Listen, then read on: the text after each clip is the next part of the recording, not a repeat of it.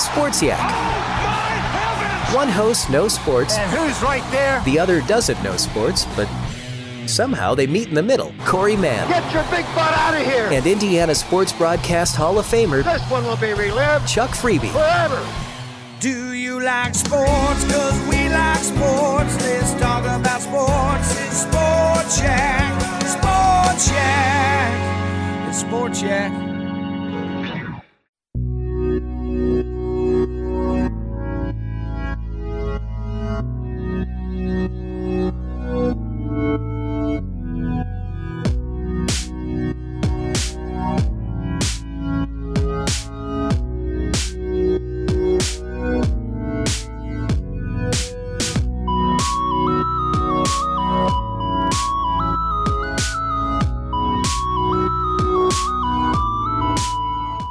Welcome, everybody, to episode 54 of Disney Plus Reviews. I'm Phil Souza, and I'm not here with my good friends and co host Grant. He's out sick this week. Uh, but fortunately, we have a returning guest this week. The guy I keep around for luck, it's Jake Wilburn. Jake, how's it going? Hey, everybody. Uh, just don't rub me like a rabbit's foot, and I think we'll be okay. I'm so glad to have you back um, for this episode, not just because uh, Grant is no longer with us. Um, he isn't dead. He's he's Yeah, I was gonna say he's not dead. Like, yeah, he's not he's not dead. He's coming back, uh, hopefully. But no, uh, he's he's actually feeling much better. He's been sick this week, but um, he still decided just to um, uh, skip the podcast recording, kind of get back up to full strength and full health and and full energy. And so I said, yeah, I'll just I'll just do it with Jake because boy, we have a lot to discuss today on today's uh, episode. So. Um, if you're just joining us today uh, for this podcast, if, this is your first episode, we are an unofficial Disney Plus podcast reviewing the most popular stuff on Disney Plus. On this show, on our podcast, we'll be covering all the episodes of season two of The Mandalorian. So make sure that you turn in, tune in every week for our commentary. We're only talking about Mandalorian on today's episode. Actually, uh, I knew this was going to be a big episode. I think a lot of people have been waiting for this episode.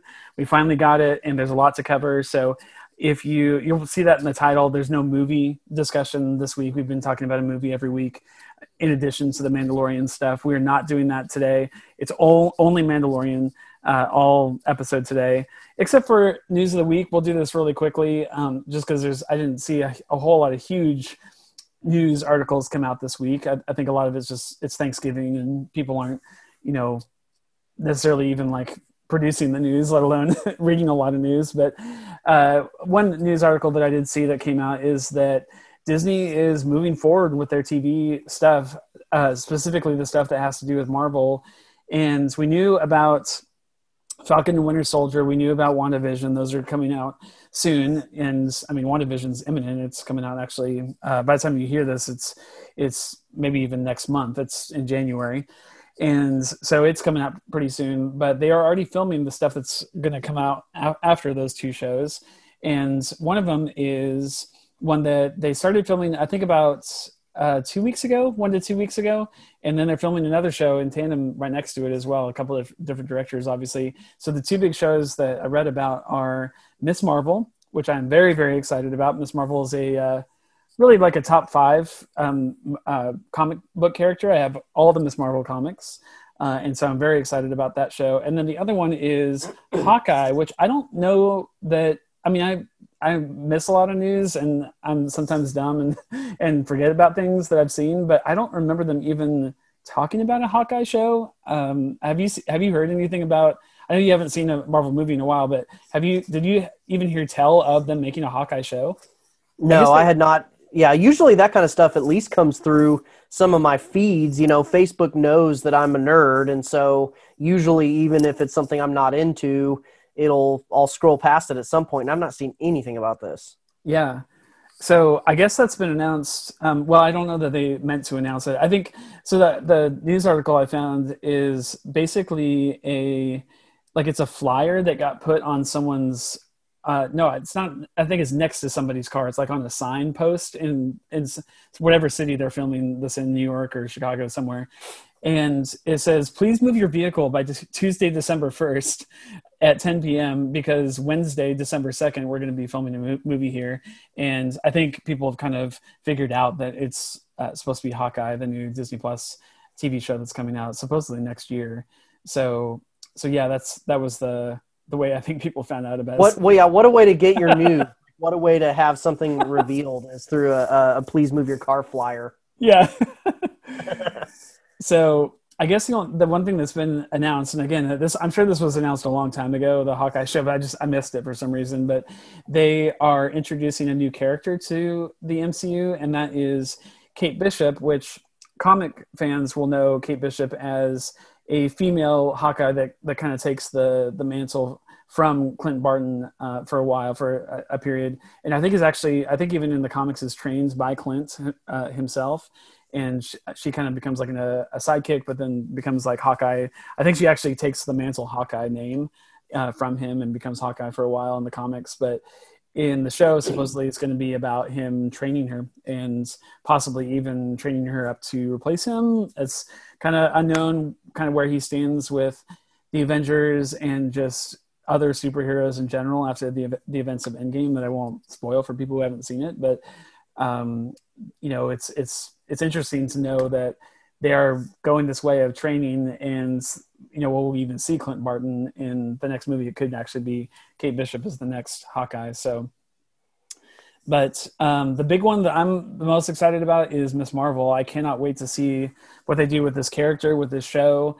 They announced the actress and it's an actress that i i'm not familiar with. Um, so uh, that's exciting to me too. I'm always excited about discovering new actresses. Uh, this actress actress's name is Iman Vellani. I'm probably pronouncing that incorrectly, but and uh, if you're not familiar with Miss Marvel, Kamala Khan is in the Marvel comics uh, is a uh, Middle Eastern, I think Pakistani, if I can remember correctly, Pakistani uh, American girl and teenage girl at that uh, kind of Miles Morales type age. She actually kind of runs with Miles Morales in the comics, and her main power is basically think Mr. Fantastic from the Fantastic Four. So she's got kind of stretchy arms, stretchy legs, and maybe can do even more than Mr. Fantastic in some ways. Like she can get giant size, so like think like uh, Ant Man, Giant Man type thing, or she can get super small as well, like Ant Man and can in what she calls embiggen her fists so like she can get like fists that are like you know the size of of you know you know massive um uh, what do you call them the uh, wrecking ball size fists but the rest of her body is normal size so she's a pretty cool character pretty looking uh, cool looking character and uh, she's an inhuman which i think is very interesting for the MCU. Um, you know, they've not done they've done it Inhumans in Agents of Shield, but outside of that, like in the movies and stuff, the Inhumans have pretty much been non-existent. So uh, it'll be interesting to see kind of where they go with her character and how they graft her into the, the greater Marvel Cinematic Universe. So, what I think is cool about uh, Disney Plus and some of these shows is before Disney Plus came out, there was already, especially with superheroes, you know, with shows like Arrow and Supergirl. I know that's over in DC, but there was already kind of this, um, there was this market already for these shows that have some more of these more minor characters and outside of the big, you know, huge budget movie releases.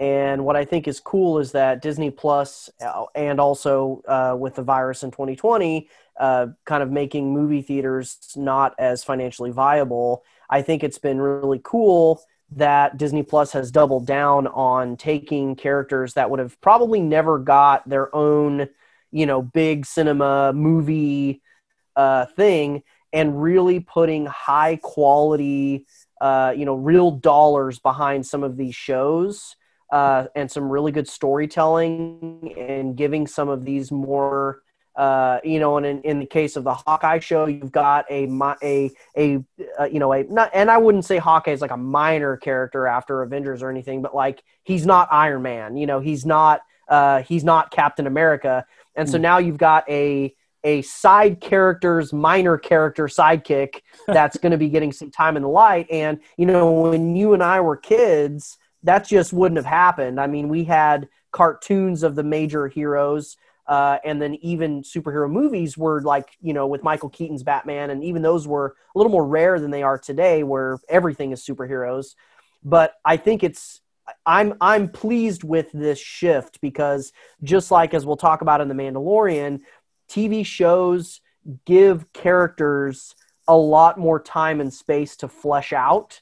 Uh, than you can do in in a movie. And so I'm encouraged by you know some people might be like, okay, you know, Hawkeye's girl. That's not you know super exciting. I guess it's something to do, but I I like it because and it gives uh, the writers kind of this not a blank canvas because they're already based on comic book characters um, but it's in these universes there's just so much to explore and disney plus uh, in doing these uh, you know full season series gives the breathing room to be able to do that and i think that's so cool yeah i i agree with you i th- this is Disney Plus is almost like made for this kind of thing. Like we would have never yeah. seen a Miss Marvel movie. I, I a couple years ago I got kind of excited because it seemed like they were kind of teasing Miss Marvel a little bit, and then I had to kind of come down from that cloud way of thinking and think, you know, no, they're not going to devote an entire movie, an entire film in theaters to Miss Marvel. So this is the outlet for her, for her character.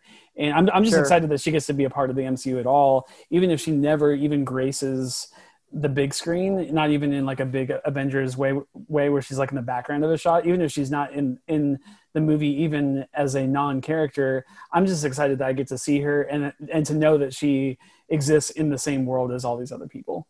So Sure. And and I think about um, you know, Wonder Woman 1984 uh, is is coming out in theaters. The theaters are open, uh, but it's also going to be coming out on HBO Max, which is probably where I'll end up watching it and it's like, oh man, you know, this was supposed to be, it's got delayed, and and that's kind of a a movie. I love the original Wonder Woman. That's kind of a movie theater experience.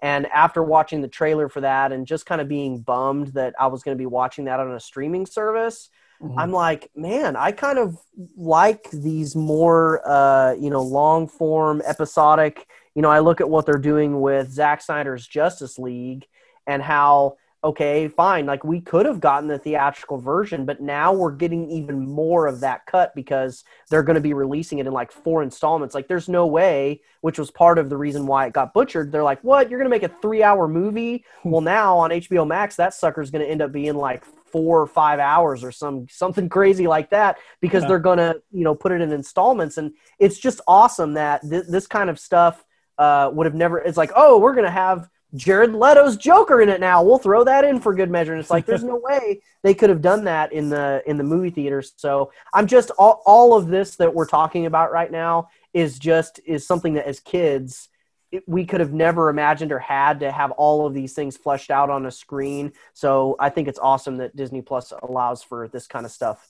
I think it's the right right way to right way to, to turn the market. Yeah when I was a kid, speaking of like stuff that we were used to when we were kids, like I, I liked superheroes and was very interested in them. I hadn't read any comics or really even seen a lot of the movies, but I remember Lois and Clark being on t- yes. television, and I, I remember thinking Dean like, Cain. yeah, I was like, I was like, wow, we're getting Superman on on TV, and and thinking like wow this is the best it will ever get is lois and clark. And then it's like we have like daredevil and yeah. like all these other things that have come out. And it's just like okay we are living in some of the greatest superhero times of all time. So oh sure. um, yeah. yeah. Well enough delaying the inevitable jake we got to get to it. Um, let us let us cover the uh, what is going to be i think one of the most one of the most crazy episodes of Mandalorian period. Um, definitely one of the coolest moments in Star Wars history. I think just from a from from a, a fan and a fanatic uh, side of things, like just what they did with this episode. I'm going to let you talk about it first, but um, before you do, I, I just want to kind of like color like how I walked into this episode. So you probably watched it Friday, probably Friday morning is my guess um, when it first came out. I did not get get to watch watch it until Friday night. I um, I saw Jack Altermatt, which f- fans of the show will know Jack. He, uh, previous co-host. Um, he was actually even on an episode as a guest a few weeks ago, and I saw him in person on on Friday, um, but like ten o'clock in the morning. And so he walks in. He's like, "Okay, the first thing I need, need, to know is, have you seen episode five of The Mandalorian yet?" And I said, "No, I've not seen it. I don't want to know anything about it." I, I said, "If you want to tell me if you liked it or not, that's fine. I'll take that. But other than that, I don't want to know anything else." And um, I said, "I'm assuming you've seen it since you're asking me." And he's like, Phil, I've seen it three times. I was like, Jack, it's 10 in the morning. Like, how have you seen it three times? And so I'll, I'll tell his story basically. So you got up at like three o'clock in the morning. He couldn't sleep or something like that. And he's just like, oh my gosh, like the new Mando's out. And so he watched it at like 3 in 3 a.m. in the middle of the night, went back to bed, woke up. His wife, Amanda, who I think is, no, I don't think she's been on this show. She's been on other podcasts if you've been around Jack. She woke up and says, Have you seen Mandalorian yet? And he said, I have, but I'll watch it again with you. and so the, the two of them watched it together. And then a few weeks ago, we had Miller on as well when we had Jack, Jack on. And so fans of the show will know Miller, uh, his 10 year old son. And so Miller got up and said, Did you guys already watch The Mandalorian? And they were like, Yes, we did. Sorry. He's like, I want to watch it. And Jack was like, You know what? I will watch it again with you. so he watched it three times. And then I saw him at 10 o'clock. He's like, Oh my gosh, you, you have no idea. So, um, and then uh, like it was Friday afternoon, I, I got a text from uh, someone that uh, Jake and I both know, uh, Shane Kennard, uh, texted me, and I guess he's been listening to the show, to Disney Plus reviews. So hello to Shane and, and the boys who are listening to this probably, and asked me if I'd seen it, and all he and I said no, and he said okay, I, did, I didn't want to say any more anything more until I had heard that you actually see, uh, not you know seen it or not seen it, and all he would say was it was quote a big one, a big episode, and that's all I knew. And then I went in and watched it Friday night, and um, I will get to my thoughts here in a, in a, little bit. But I'm just gonna let take the reins off and just let you go. Um, tell me. Tell, talk about as much as you want about this episode. We'll, I'm sure we'll cover everything at some point during Sure. during our coverage of it. But what was your expectations into the episode before you watched it? Um, what what what expectations were met or exceeded or whatever? What what was your feeling when you finished it? What what? Just talk about this episode. Okay, so before going into it, I think that you and I both knew that Ahsoka was going to be in the episode. Dave Filoni was directing it. We we kind of we kind of knew this was coming. Uh, I- I thought it was going to be more of a slow burn.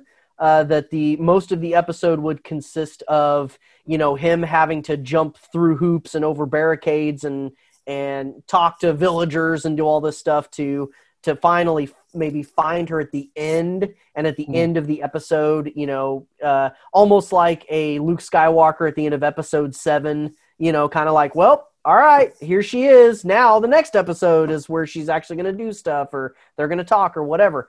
But that is obviously not what happened. Uh, it was like in the first you know 20 seconds boom there she is white lightsabers going like crazy taking guys out using the force uh, you know walking up to this big gate.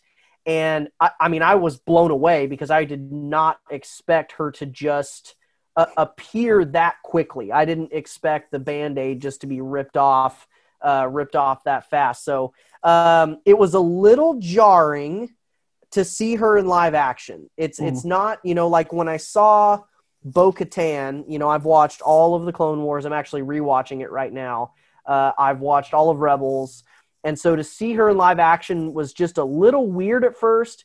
I compare her to Bo Katan because the actress that plays Bo Katan in The Mandalorian also voices her in the Clone Wars and looks like her. Like they made the cartoon character look like her.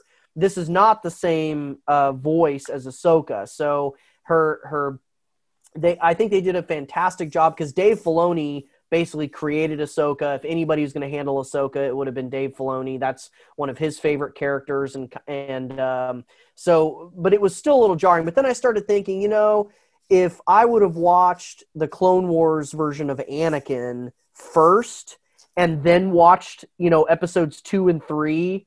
That would have probably been a little jarring to see that Anakin go to live action Yeah, you know, because they are kind of different. And so I'm like, okay, I'll give this a, a little leash of, of interpretation of what my expectations are. I thought she was a little more, um, I don't know, a little more sharp, uh, you know, not as joyful. Of course, this isn't, maybe it's because I am watching the beginning of the Clone Wars where she's, you know, 14 years old and bright eyed and, um, of course, Anakin does call her Snips because she is a little snippy. So, uh, you know, maybe it all fits. But I thought the actress, I can't remember her name. Um, it, it- it's at the tip Ash- of my tongue. Uh, This so this actress is Rosario Dawson. Yeah, And- the actress that played her in the episode. Yeah, I, I think she is very well cast, perfect cast. Uh, she did a fantastic job. There were uh just a few lines of delivery, and this is total nitpicking, man. This is total Yeah. nitpicking. It's There it's were hard, a few- it's hard to say anything negative about the episode. So you It do- really is. it, It really is. But like, um, you know, just there was a few lines of delivery that I thought just didn't quite click. Like she goes up to the gate, you know, she just kills like a hundred guys. She goes up to the gate and she's like, "Tell me what I want to know," and they're like, "No," and she's like, "Fine, I'll be back tomorrow."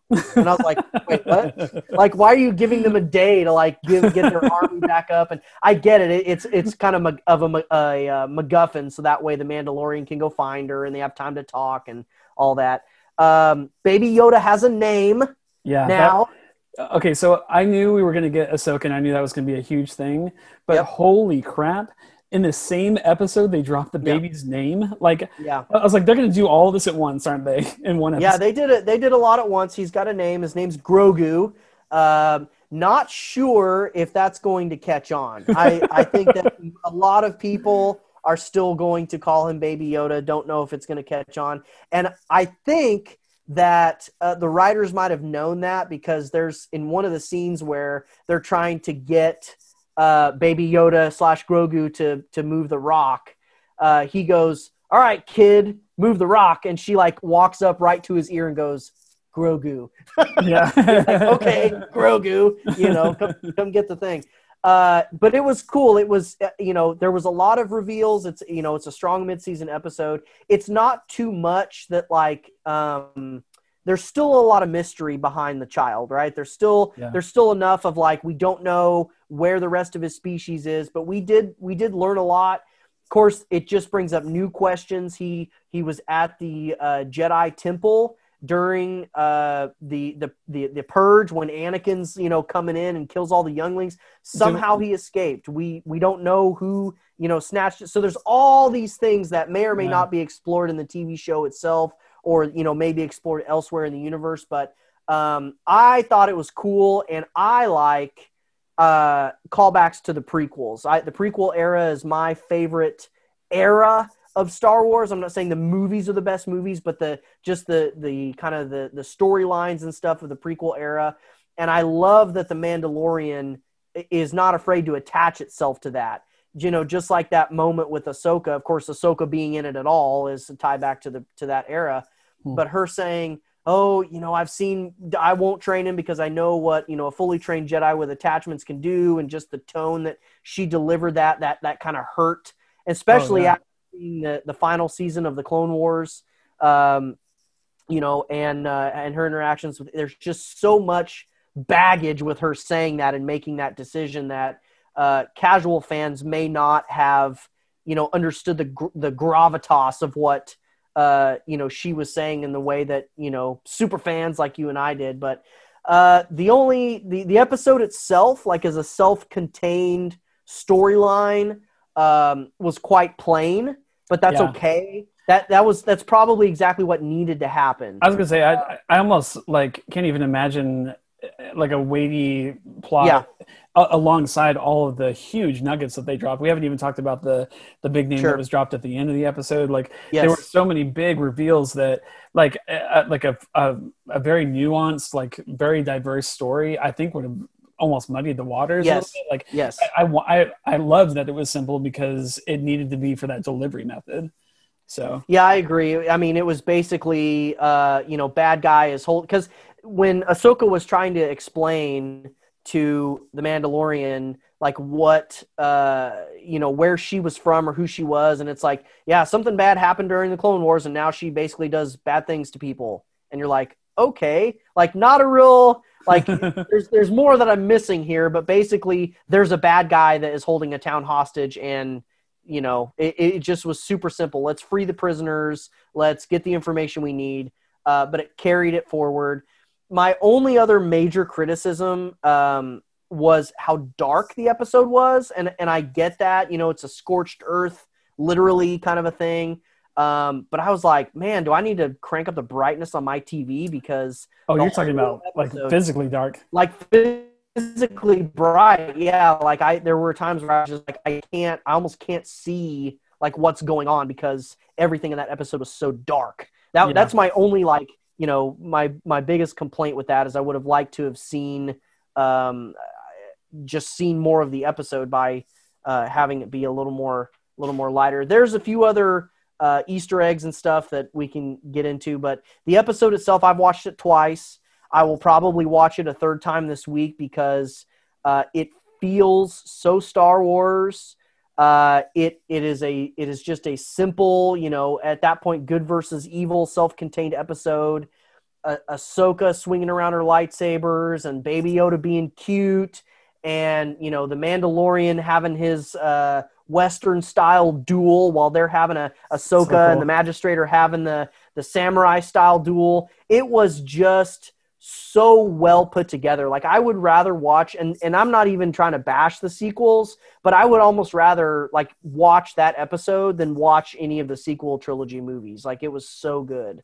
Yeah, if if I could put the episode in, I mean, there's a lot of like one word descriptions I could think of. Uh, one of several that I could think of would be style. Like the the from beginning to end, this thing just had style.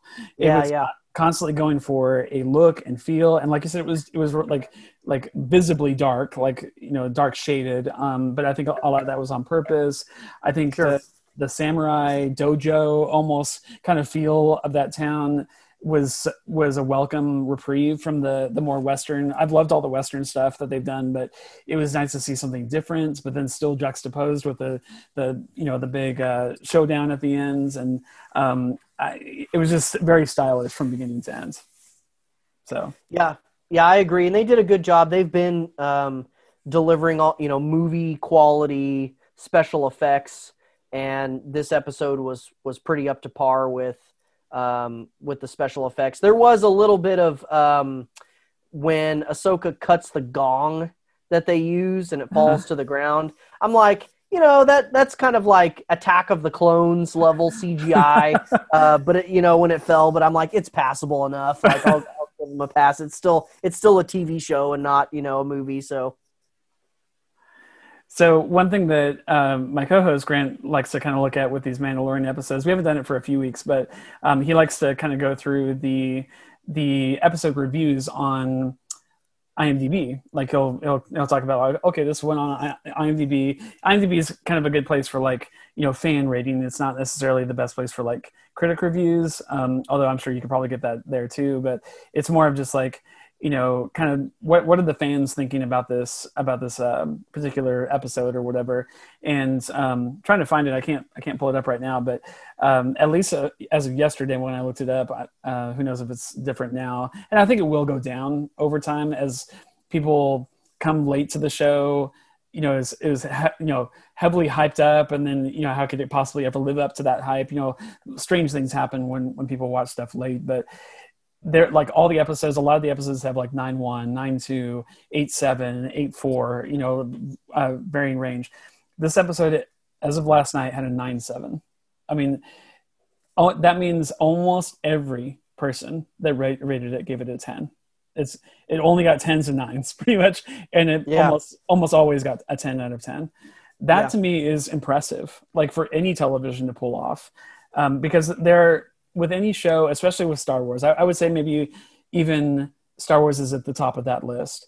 There is a level of expectations from the fans. The fans are expecting to, to for you to deliver a certain amount of quality, and you are never going to please everybody. And we saw that with the, the the sequel movie seven eight nine. You know what what fans were looking for were different, so that's why you get some people that think the Last Jedi is the greatest movie of all time, and you have other people that were like, it's the worst Star Wars movie of all time it's because people's expectations are different and then when you come into an uh, a television episode like this, and especially introducing a character that a lot of people love, like Ahsoka is, it, it is personally Ahsoka is. Um, I was talking about uh, about this to Jessica last night, and I don't know how much you know about my love for Ahsoka. I think we talked about it a little bit, but um, I was like, I, am going to try to rank like all of like the main characters in Star Wars, at least like you know the, the, the seven or eight that I can think of off the top of my head, and I put Ahsoka as number three. I, I for me, my favorite my favorite character in all of Star Wars, and it's it's a little um, you know uh, controversial maybe to stay, say, but my favorite character is Rey. I, I absolutely love Rey. I think she is honorable from beginning to end, and she is for me the perfect picture of a character who wants to be good, struggles against evil, ultimately comes up with the right decision, and is extremely powerful. She ticks all the boxes for me. Um, number two is Luke. It's hard not to pick Luke. I mean, he's obviously quintessential Star Wars. And for me, number three is Ahsoka. I, I love Ahsoka Tano that much.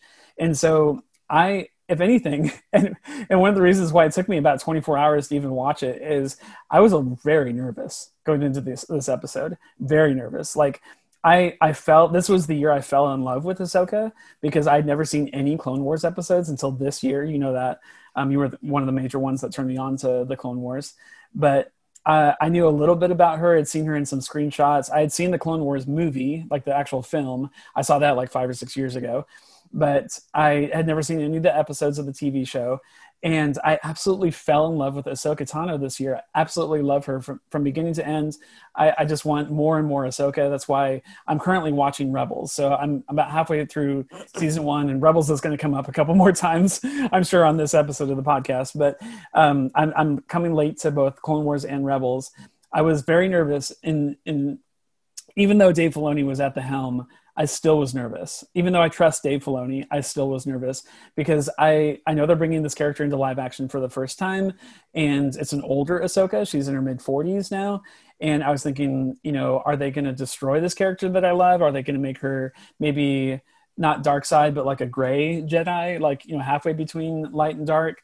Um, what are they going to do to this character that I love? And I finished the episode and I was almost crying. Like, I, I was just like, they I mean, it's obviously Filoni's. This is his baby. Ahsoka is his baby, but he treated that character with the utmost respect, the utmost. Hey, let's bring her into this new era of Star Wars that hasn't been covered, at least not in you know non uh, books and stuff like that, has not been covered, and let's give her a persona and a personality and a demeanor that fits with both the old and also makes sense for this new 40 year old 45 year old ahsoka and I I was so blown away. I, I I, I was speechless. I finished the episode. Jessica was there, and I was just like, she's like, so what do you think? I was like, I I don't I don't even feel like I can speak for a couple more minutes. Like I just need to like I just need to soak in like everything that I just saw. So um, yeah, it was amazing. Um, so I and I agree with you on on the the finer nitpicks and stuff like that. I uh, one thing that I I thought of, and then I had it confirmed when I read. I think it was IGN's review. Um, her um, head tails, whatever those things are called. Um, yeah, yeah. that drape down are shorter than yeah, than it was when yeah. she was younger. That is a yeah, that's such a nitpick, but yes. So, Yeah. but that was one, one thing I noticed. I was just like, oh, those are those are kind of short. That's like uh, you know, it's like teenage Ahsoka, not like Rebels Yeah. Ahsoka. You know, So but I wonder. So if you're if you're a Twi'lek, is there like a Twi'lek hairdresser? Can you get those trimmed?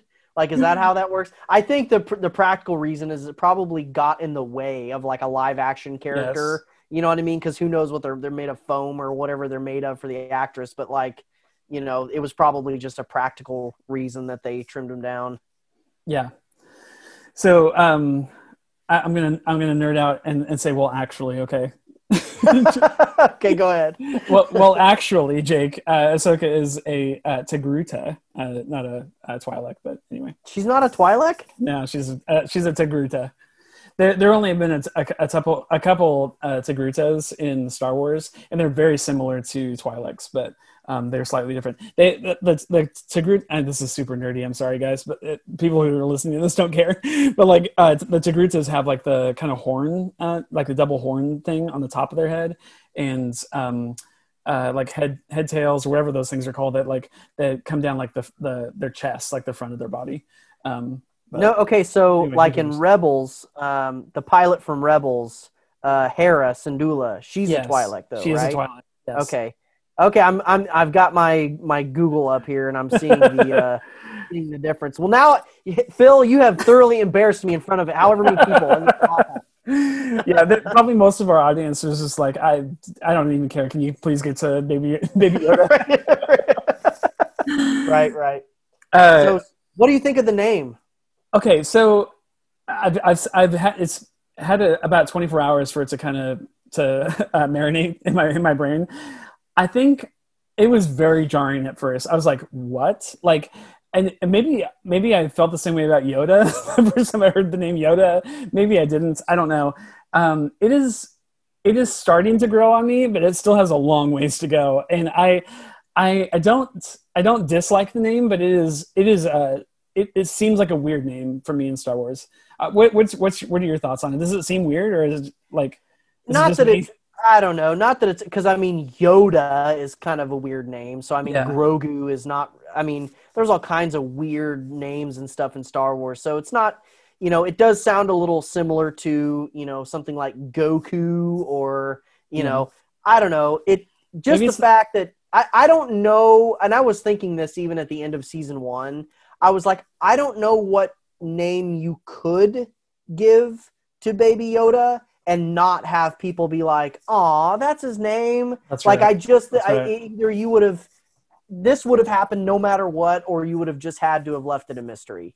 So I think that you know they, I, you know, I don't know, but I think they- the, the weirder part of it for me was that there was no lead up to it at all. Like they didn't tease it in the previous episode. They didn't really even tease it in this episode. sure, Like like they literally just I, I was like, "Oh, oh, we're doing this. Like we're just going to Yeah, do it right, right. now." Like yes, it, it was just one of those it's like um like you know, you're interested in like interviewing for a job or something like that and so you go and you go to the, your friend's workplace and you say hey I'm, I'm i'm kind of interested in maybe applying here you know maybe i can get an interview and they're like well let's just do it now let's just interview you right yeah, right, right. and, and then you're just like, oh, I'm not prepared for this. Wait a second, you know. And it was that it was that kind of moment. I was like, oh, we're gonna do this right now. And um, and she just says his name is Grogu, and I was like, okay, now we know his name. I guess uh, that is super weird that we know his name in the middle of the season, but um, great. it's we. It's almost like uh, it's almost like you saw him naked, and you're like, ah, like I'm not supposed to know this. Like, oh, this feels wrong. I, here's here's my thought on Grogu. I on the name. I we also know Mandalorian's name, but most people just call him Mando, like or the Mandalorian. Like Yeah, I, I his name is Din Djarin, but like I, I don't see a lot of people when I talk to people just anecdotally, or when I even when I read like reviews online, a lot of people will call him Mando or the Mandalorian.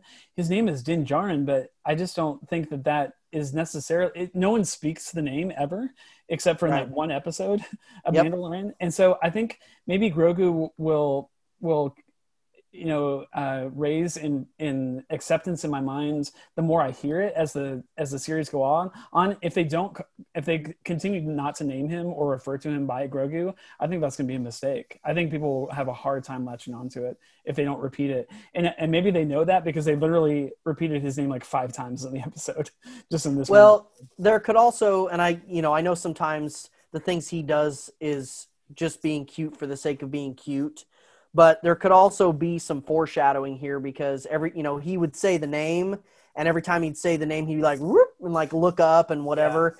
And so there may be a future episode where, you know, maybe Baby Yoda falls into the wrong hands or something like that, and he's got to use his force powers, but he won't do it. And they're like, hey, use your force powers. You got to, you know, and then he's like, Grogu, do it. And he's like, mm-hmm. oh, I heard my name. Now I'll do it, you know, because Mando said it. And he's the only one around here that knows my name.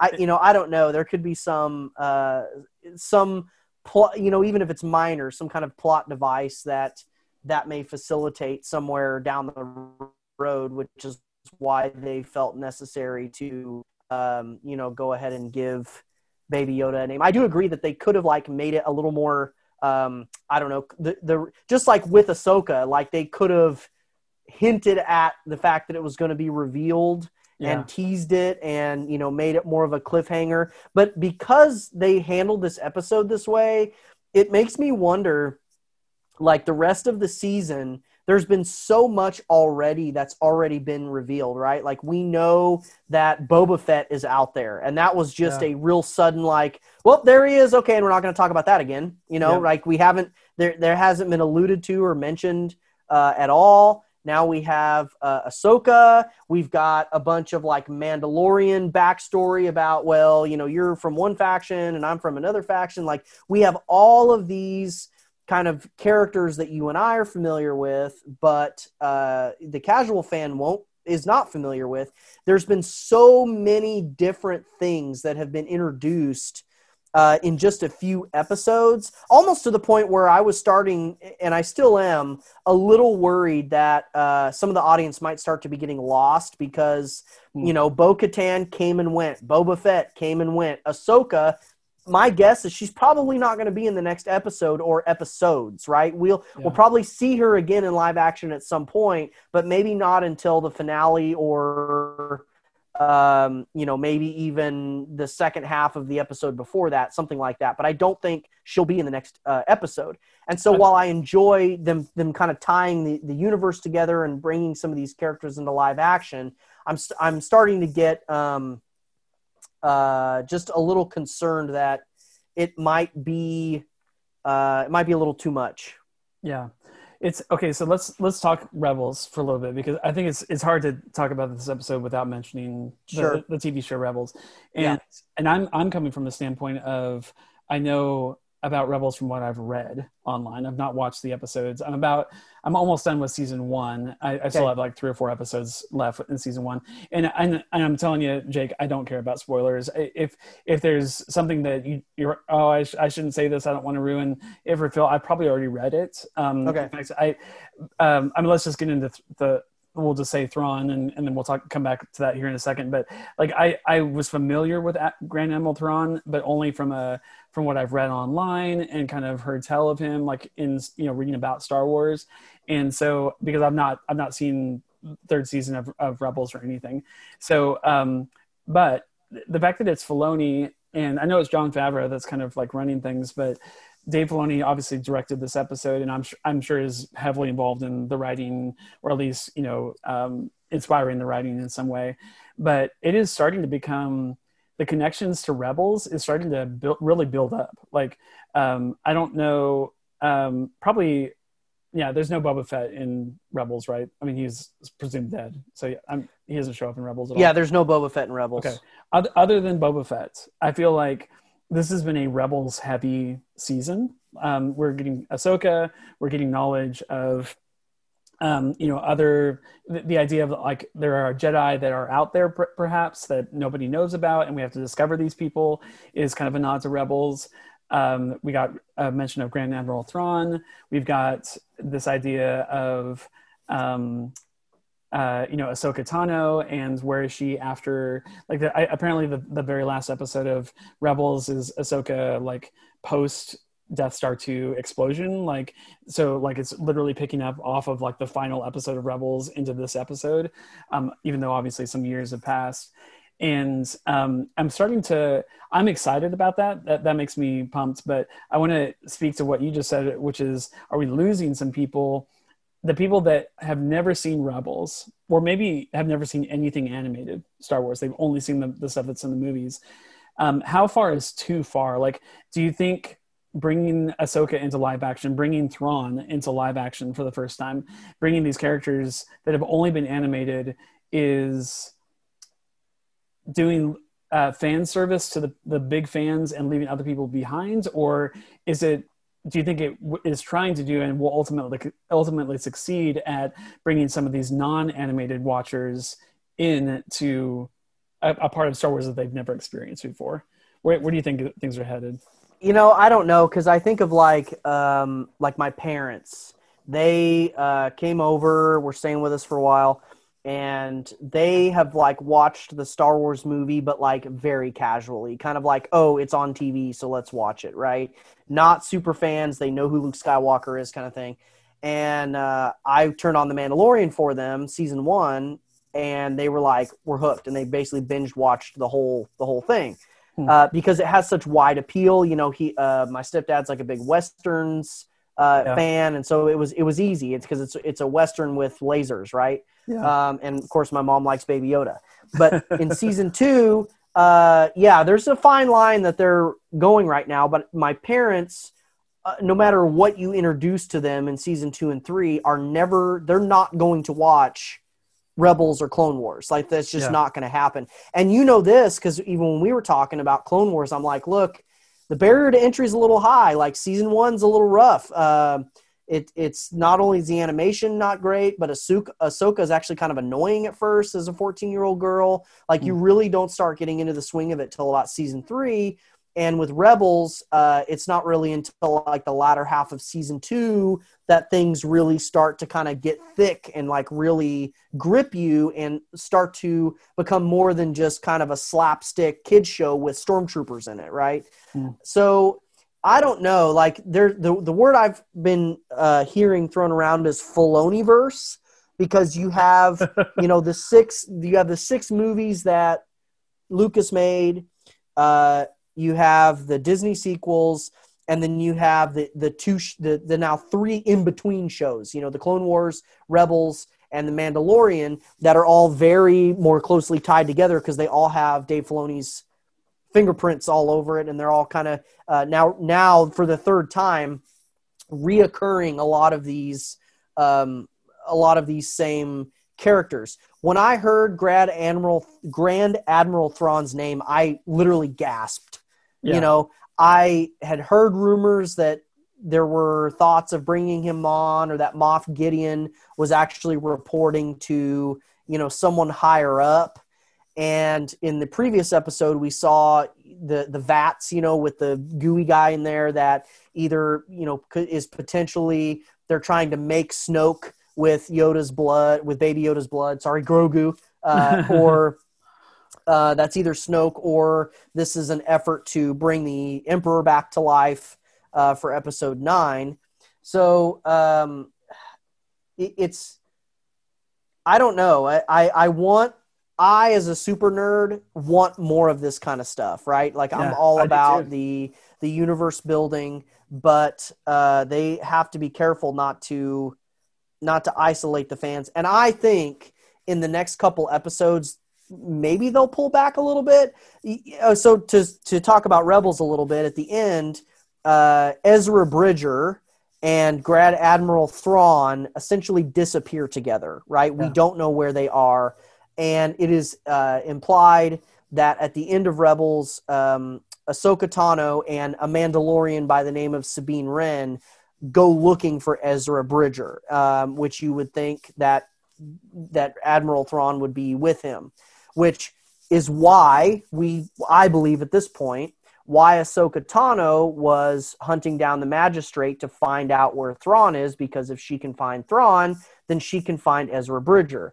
I also think that she might be using Baby Yoda going to this Jedi temple in the next episode as bait, thinking that if he reaches out in the Force and uh, you know a Jedi is going to respond, that it might be Ezra Bridger that responds, and then she can be like, "All right, sweet, I found him because I used Baby Yoda as my beacon." You know, I don't know. There's also Huh. rumors that um, they might. I I think this is way less likely, but there's rumors that they may get somebody to play a young Luke Skywalker, or at least imply that Luke Skywalker is the one who answers the beacon, or at least hears the beacon, and this is kind of the beginning of him rebuilding, um, you know, the Jedi Order because he's looking for other Jedi and he finds uh, Grogu. It's Yeah. hard to say. I do think somebody is going to answer that beacon right? I mean, maybe you're going to subvert my expectations in the next episode, and they'll grow and they'll go up there, and nobody hears it, and they're like, "Oh, that sucks. I guess there'll never be a Jedi Grogu. Let's move on now and see what we can do." But I just don't like somebody is going to hear and answer that beacon, um, and I don't think it's going to be a new character. It's going to be somebody that we are familiar with. Yeah, I I really don't want it to be Luke. I um the every time when I read these, I, I've I've read some some of the theories that you've mentioned and a couple of the theories you mentioned I hadn't read anywhere, but um the those are all really interesting. If it's Luke, I I feel like the the name of the show is called The Mandalorian. it's literally a show about Din Djarin is is the titular character, and so like. I, if you introduce, you can introduce Ahsoka, and enough people don't know about who Ahsoka is, and she's in so many, so few episodes that I think you can still call it the Mandalorian. I don't know if you can still call it the Mandalorian once once Luke is in the show. Like it almost be, has to become his show at that point. Like he has to become the main character, and, and it has to be you know a spin-off show or change the name of the show. I don't know what they do, but um, I, I think they will either either a, a Jedi will answer the call of that of that beacon that goes off um, when when you know when uh, Grogu enters the temple or whatever happens, or they put him on the seeing light or whatever, or seeing stone or whatever it was called. But um, or lest we forget, there's a tracking beacon on the That's uh, right. the ship, and so I almost wonder if a Jedi is coming, but we don't actually get to see that because Moff Gideon shows up with his entourage, and it's all kind of destroyed from that point. Um, Yeah. I also wonder if we see Ahsoka. My guess is we see Ahsoka one more time this season, just in the finale. Um, Yeah. Maybe I, who knows what we're going to get in episode six? Maybe episode six is another filler episode of him like just traveling, but then gets sidetracked or something like that. I we've got three more episodes left. Last season, the finale was really two episodes, like seven and eight were both kind of like one singular episode, um, just an hour and a half long and I almost wonder if they're going to do that again. So we really only have one more episode, and then what essentially could be the two part finale. And I, I wonder if Ahsoka comes in like on the second half of that, meaning only episode eight. And um, we we know we have to see Moff Gideon at some point. They they're not teasing Moff Gideon to introduce him in season three. Like he's going to come in at some point. So my guess is maybe he comes on Tython, um, that that planet. Which, by the way, Tython is such a um, such a strange, like deep cut Star Wars reference. Like, um, I guess it's been in some of the the books and other things, but I actually experienced Tython firsthand by playing. This is super nerdy, but the Star Wars: The Old Republic uh, MMO, like the RPG online RPG game. Uh, Planet Tython is like a major stopping point. Like every character goes there at some point, I think. And so, like I know about Tython, I know about that temple. It's probably you know long since destroyed by then, but um, I'm very interested to see how they treat that since it's actually been in Star Wars material before. But yeah, I, uh, I I'm interested to see if we see any other Jedi, or if I think you might be right about it being literally a a ploy of Ahsoka's, like to, you know, I don't I don't want to train him. I don't want you to even know that I'm interested in him, and I'm really not interested in him, except for the fact that of what he could bring me. And boy, if they bring in Ezra Bridger and Thrawn, and also did Ahsoka, and then also freaking bring in like Sabine Wren, like this is essentially a sequel to what you know was the Filoni verse uh, Rebels show. So Yeah, and, and well, and Boba Fett is going to have to come back before the end of the season too. I don't see Yeah. him not, you know, and so are we going to have this big, you know, mega showdown at the Jedi Temple where it's, you know, Boba Fett and Bo Katan and the Mandalorian and Ahsoka and Ezra Bridger and Grand Admiral Thrawn. And I mean, are we just throwing every Star Wars character in this one? Like, eh, because you're right, there's only three episodes, and even if they make every, this one was a little bit longer, uh, which I appreciated. Going back to the episode itself, um, I noticed that uh, some of the shots were a little bit longer. You know, they didn't cut away as quickly. It the the pacing was a little more slow and because I looked at the run time and it was like 40 something, you know, and some of these other recent episodes have been 30 something. And I'm like, they could have cut this episode down, but they really kind of took their time with a lot of the cinematography uh, in this episode. So it just makes me wonder if the next few episodes are going to be, you know, 45 minute episodes or if they're going to, I don't think they'll be 30 minutes. There's too much, there's still too much to do.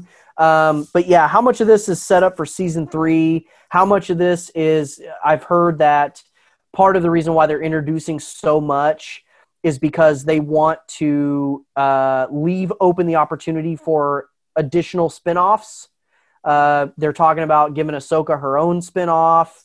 So, you know, The Mandalorian is is Disney Plus's you know most uh, successful property right now overall. And so, if you could use that as a launching pad to have you know another two Star Wars shows, then yeah, that's smart to do. Whether it's Ahsoka and then something else, who knows what, but uh, you know, a Boba Fett show because at at one point there was supposed to be a Boba Fett movie.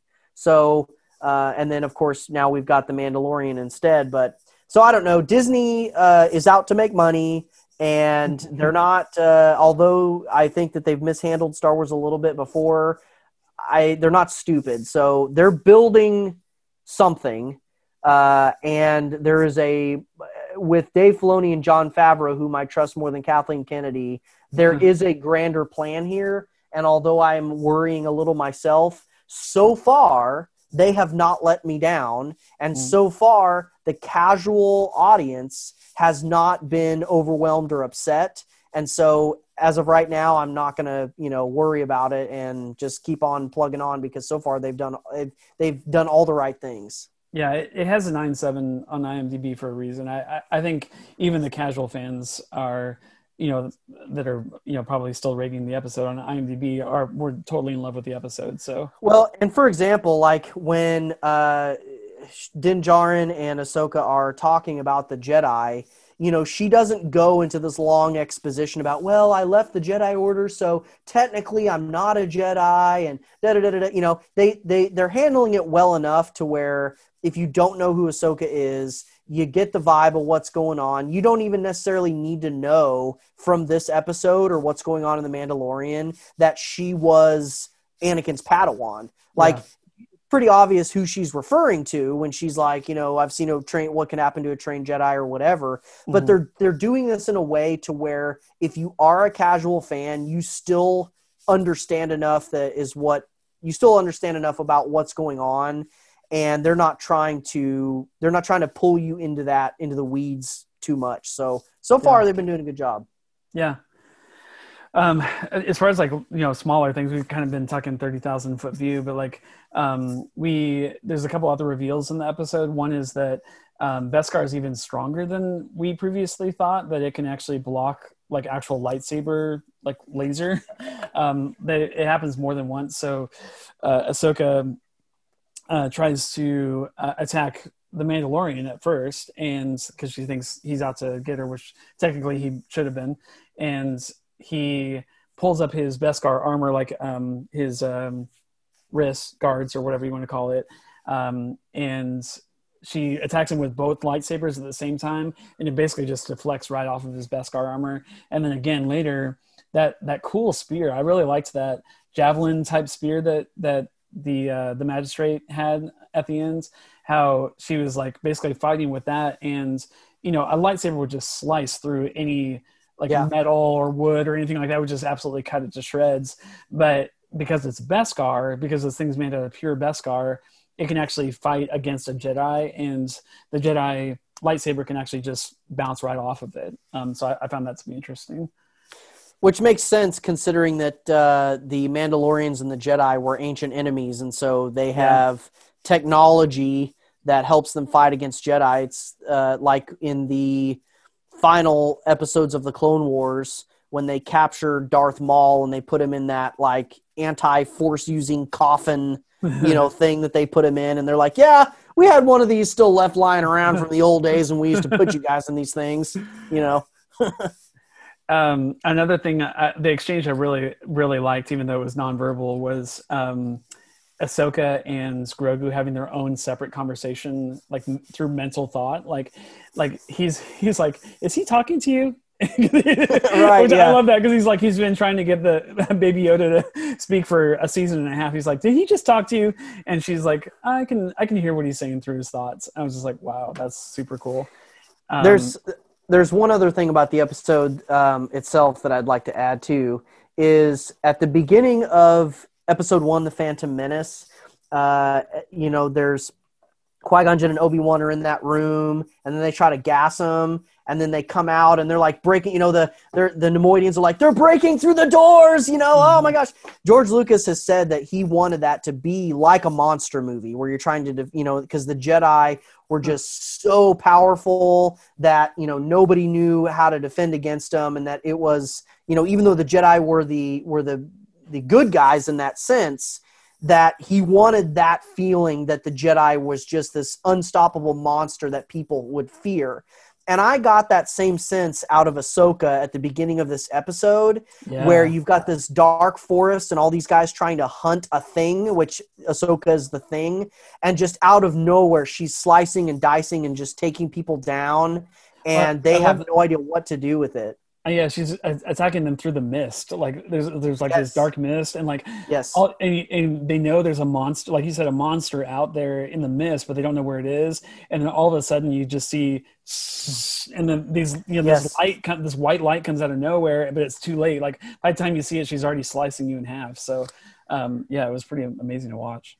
Yeah, I thought that, and that's why I like Dave Filoni because he can capture some of that George Lucas essence of some of the things that that he was aiming for. And I, I also like how, um, you know, both of the main antagonists in this episode die, but I felt like they both, especially the one played by, um, oh, what's it, Biehn, uh, the guy who played Kyle Reese in Terminator.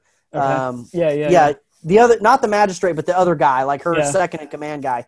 I felt like both of those characters, even though they were mostly disposable, uh, uh, like had personality.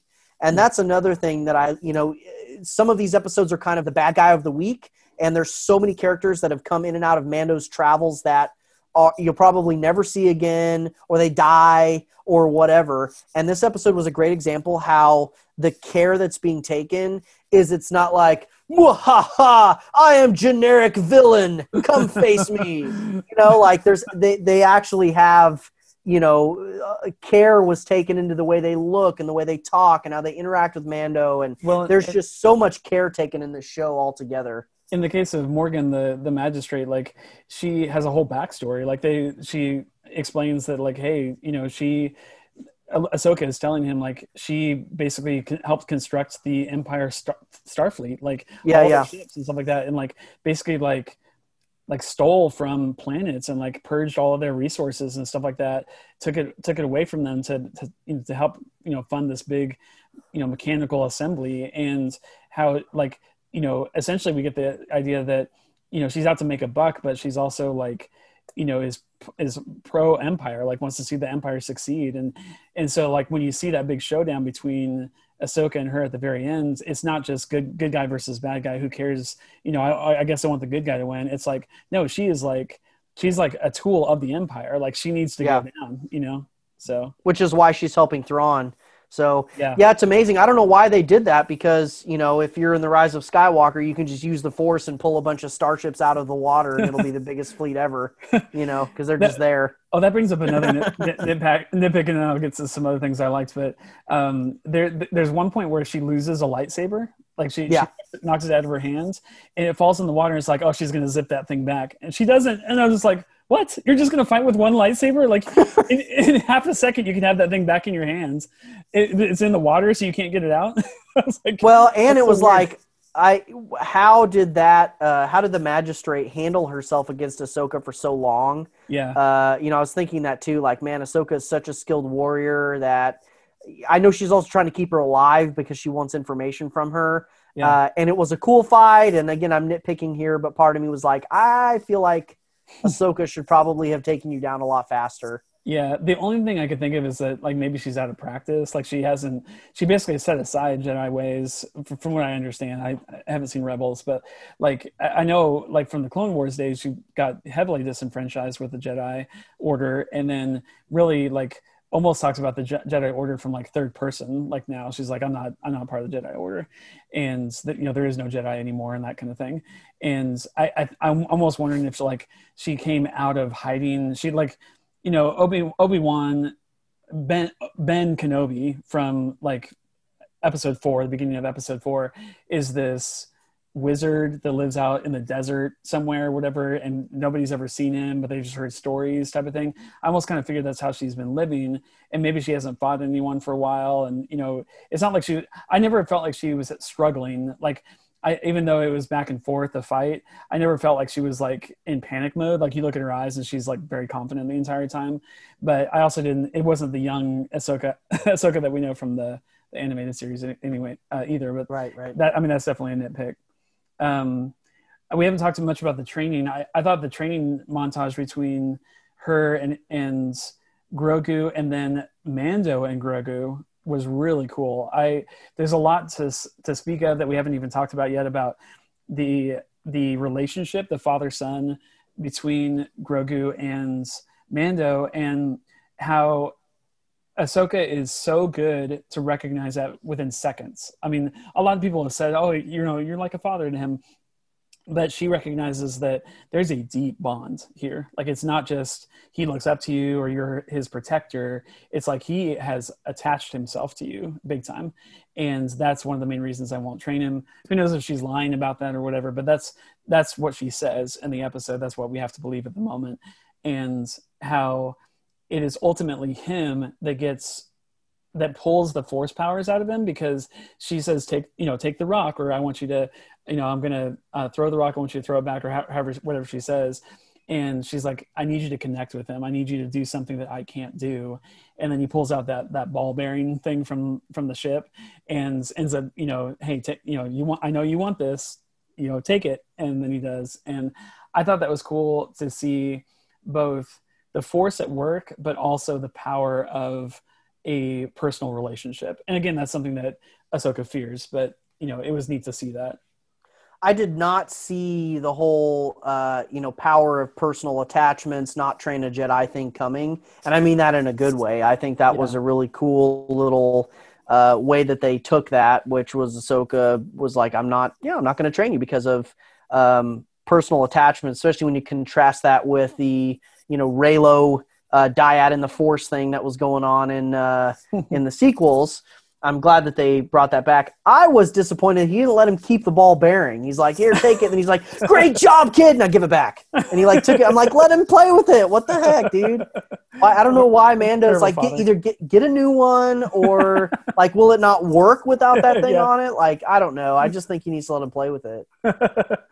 Uh, yeah, it was it was cool. I, I didn't see that coming either, and uh, it was I think it was just really neat to see uh, their their relationship and how like almost inseparable they are at this point. Like, I, I I mean, at one point in this episode, of course, he tried to do this in in season one too, but he tries to dump the child. Like at the end of the episode, he's like, "Well, I guess this is good. Is goodbye." goodbye. You know, like she said, you know, if she's going to keep her word you know she's training you from here on out and I'm, I'm my job is done.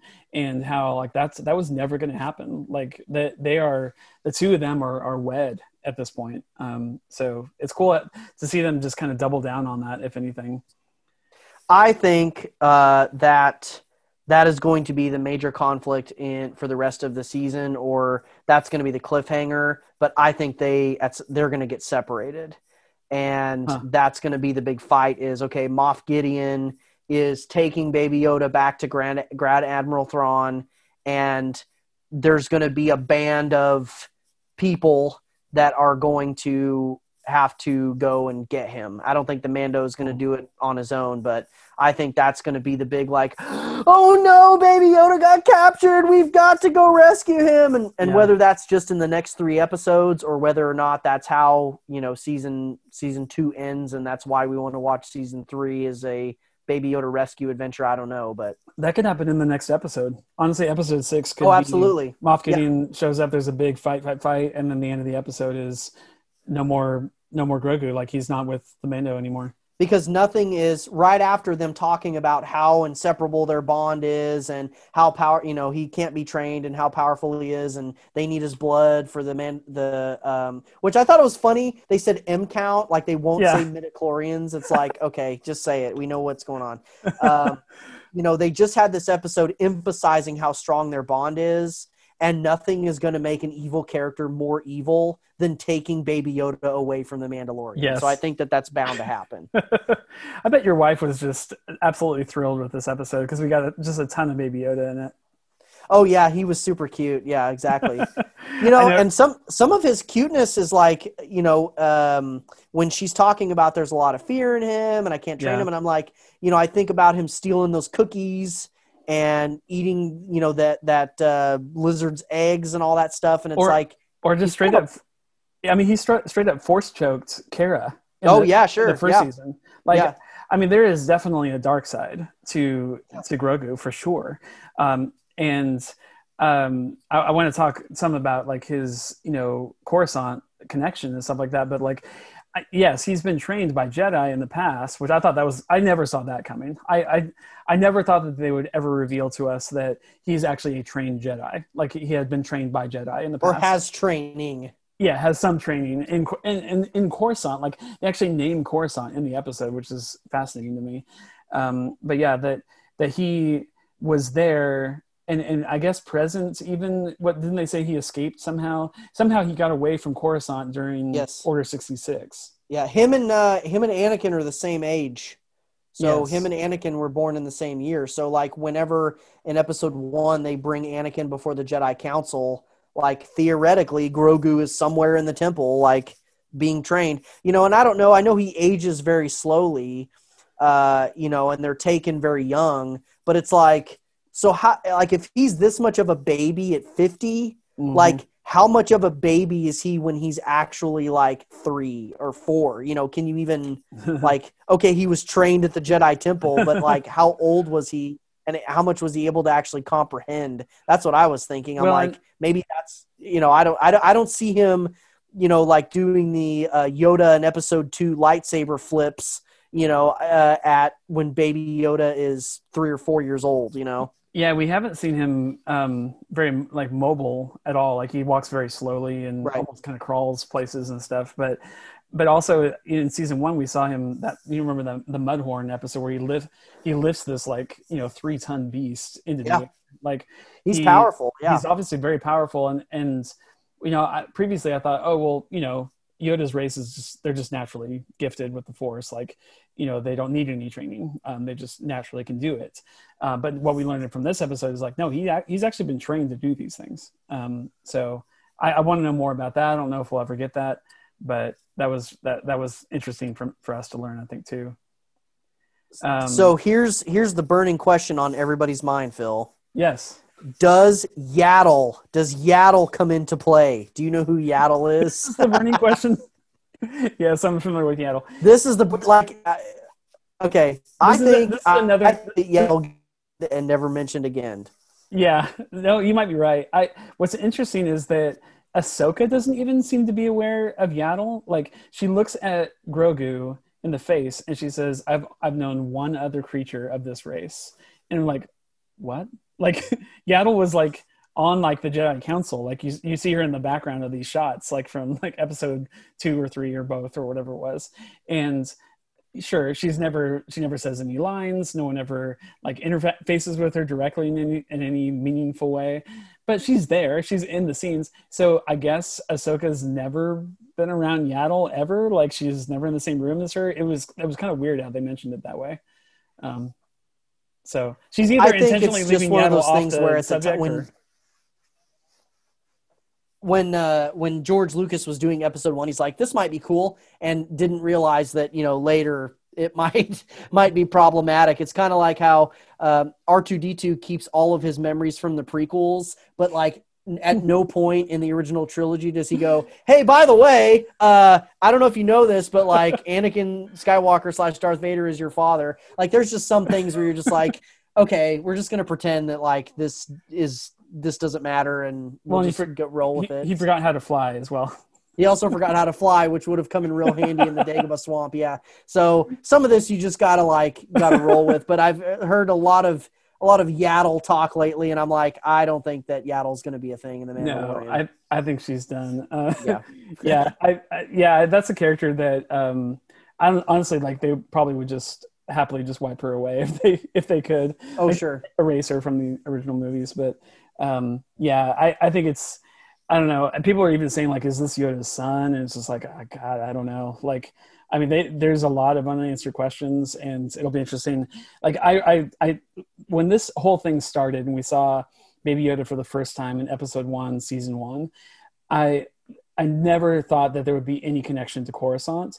And then now we know that yoda and grogu have been in the same room together and now that like opens up all kinds of other questions um so boy i'm i'm definitely intrigued to see where they go i don't think we get any of those answers this season i think it's, it's going to be next next year at the moment I I also don't really want all those questions answered. Uh, you know, what, think back, Phil, to when even before the prequel trilogy, right? When we just had the originals, some of the mystique or the coolness of Star Wars is to kind of have that mystery. Like there's some things that I'm like, okay, I'm glad that, you know, maybe in the, in a cartoon or in a comic, we explored, you know, a thing or two and it kind of gives us some hints or some answers, but there's not not everything in Star Wars needs to be an answered question because I think you kind of take Mm. away from the magic of it the more you actually dig into some of this stuff. Yeah. Well, um, do you have any other thoughts on the episode? I think we covered kind of the the main the biggest things. Um, Grogu, Grogu, Grogu. I'm just gonna keep saying it until it sticks. until we get used to it. Yeah. um, uh, do we see Thrawn this this season? Um, if we do, that'll be in the final episode, Yeah. and that might be one of the big. T- he, he'll probably be the big bad of season three. Yeah. Um, you know, but Moff Gideon really hasn't got a lot of screen time. So, you know, do they take do they take him down and Bo Katan gets her dark saber at the end of season two? I don't know. They haven't really built that up too much either. I almost wonder if all the stuff we talked about before Ezra, Sabine, Thrawn, I, I almost wonder if all that's for se- next season. Like that we're not even going to see that this season. Um, I, I almost wonder if they kill Moff Gideon this season and, and actually make it like just mark him off the list. And then now we have to go after the real threat, which is Thrawn. Um, if, if Mando's even interested in that, that, that's the weirdest thing is like you have again the titular character. This show is about the Mandalorian. It's not about Thrawn. It's not about Ahsoka. Ahsoka can get her own show, but this show is about the Mandalorian. So if they're going to stick to that and stick to their guns and say no, this is a Mandalorian show, and either this is the final season of Mandalorian and then they go a completely different direction, or it's more Mandalorian centric stuff. My biggest thing is how are they going to get the Mandalorian to care about Thrawn at all? He only works for a buck. Like he's he's a bounty hunter. He makes this is his wage is he does things for people and he gets paid. And so like unless they're paying him as a mercenary to like go after Thrawn or I, don't know. I he the two things he cares about is money and Grogu the, those are the two things he cares about Yeah, I think I think that I think you hit it on the head. I think that he cares about going after Thrawn if Thrawn is the one that has Baby Yoda. Also, I know you uh, don't have a lot of experience with the Thrawn character, but one of his major traits is he um, is very interested in a species history and culture. So he is a master of battle tactics because he will find art and artifacts from your species and your culture to learn about what your weaknesses are or how your battle strategies might be or how impulsive you are or whatever. Like that's that's his thing. So it's real big into art. I think that if we learn anything about baby yoda's species uh, or anything more significant about his history or what they are or whatever we're going to learn it from the mouth of grad admiral thrawn because that's how he is as he studies um, the history and the art and the tendencies of species. So I think it'll be him uh, revealing some of that stuff. But yeah, Din Djarin's Cool. not going to care unless they have Baby Yoda, which I think that that's I think they will. Baby Yoda's mark my words right now. Big prediction. Baby Yoda is getting captured. Like Yeah. Yeah I, I i honestly i know they would kill a lot of people but i honestly would be totally down if they ended the season with that. Like yes, um they they've let's say like in the next episode moff gideon almost captures him and then and then calls calls in Thrawn and the big guns. And then like in seven eight the you know two part finale or whatever Thrawn actually pulls it off and actually captures them and that's how they end the season. And then season three becomes about all right sabine. All right ezra. Whoever's there you know i help me out i need your help to to get this you know and and and he makes it more about it's it's not just my friend grogu it's like you know the the the galaxy is at stake you know there's something bigger at stake and then i think S- sabine and and ezra and all these guys actually like jump in with with the mandalorian Yeah, they are going to have to slow down um, just a little bit because there is so much with Bo Katan and the Dark Saber and Boba Fett and all Yeah. the like. They they are going to have to. They've introduced so much that they're going to have to pump the brakes just a little bit to finish this season off. And I don't think we're going to get a lot of payoff until season three on some of this stuff. yeah. So how do you feel right now if you are the actress that plays Cara Dune? Or like or even like Greef Karga like those guys those guys were big characters in season Mm-hmm. one where it's like oh I love these characters.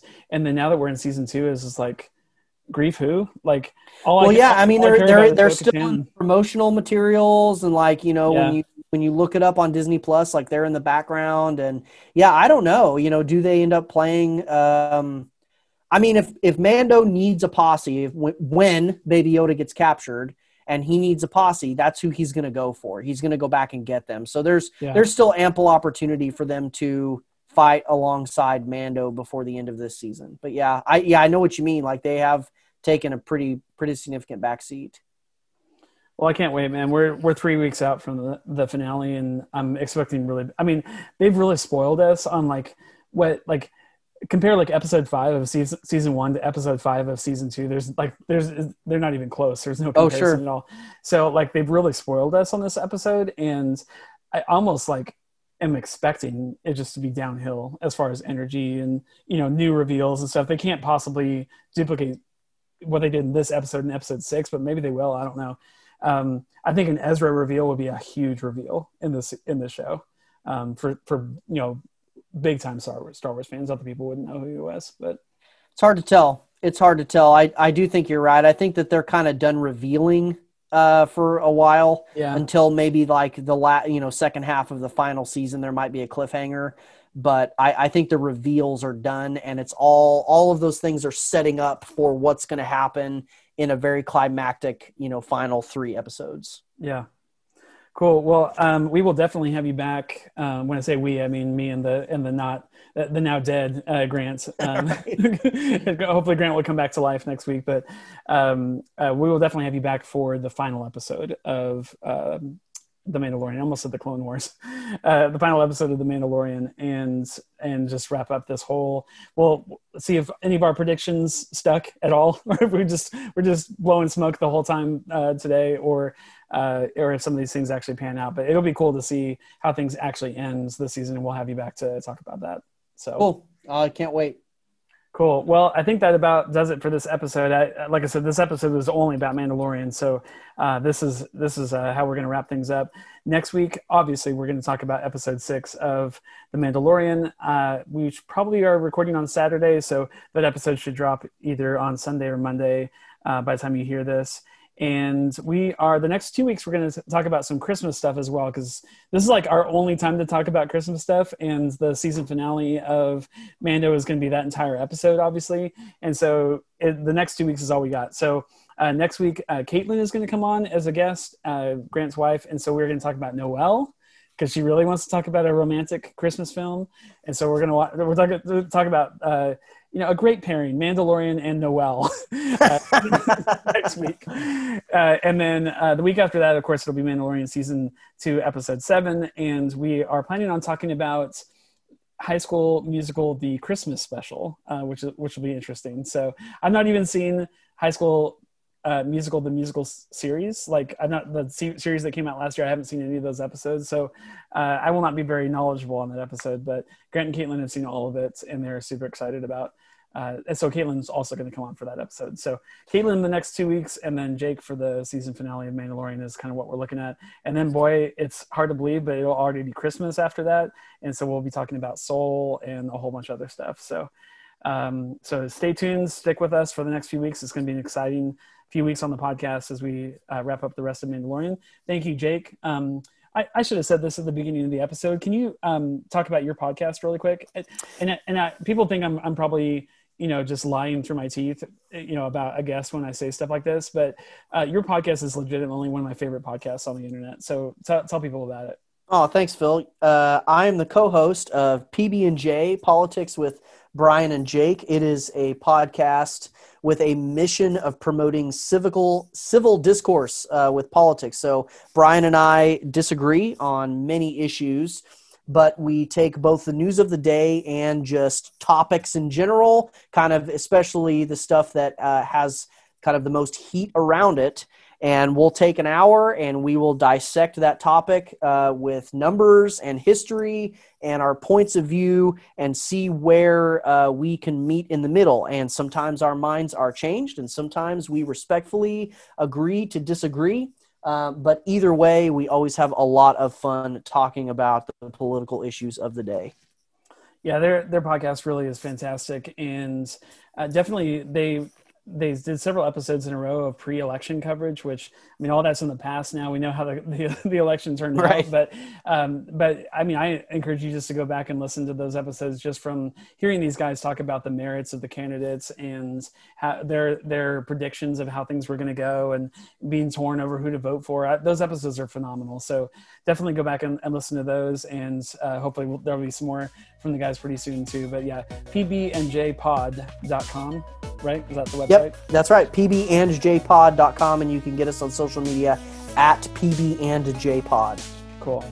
Well, thanks uh, again, Jake, for joining me. This was um, a great a great conversation. Uh, Grant uh, wanted to be here, but he said, "You know what? I think you and Jake will be just fine without me. You'll have lots to talk about." So uh, I certainly think we did. Um, let us know what you want to hear about on this podcast or send us your own review on something that you've watched on Disney Plus. We pretty much got the, next month kind of figured out, but let us know for January what you want to hear. And the way to do that is Disney Plus reviews at hotmail.com. That's P L U S all spelled out, Disney Plus reviews at hotmail.com. We'll see you next week for Mandalorian Season 2, Episode 6 and Noel.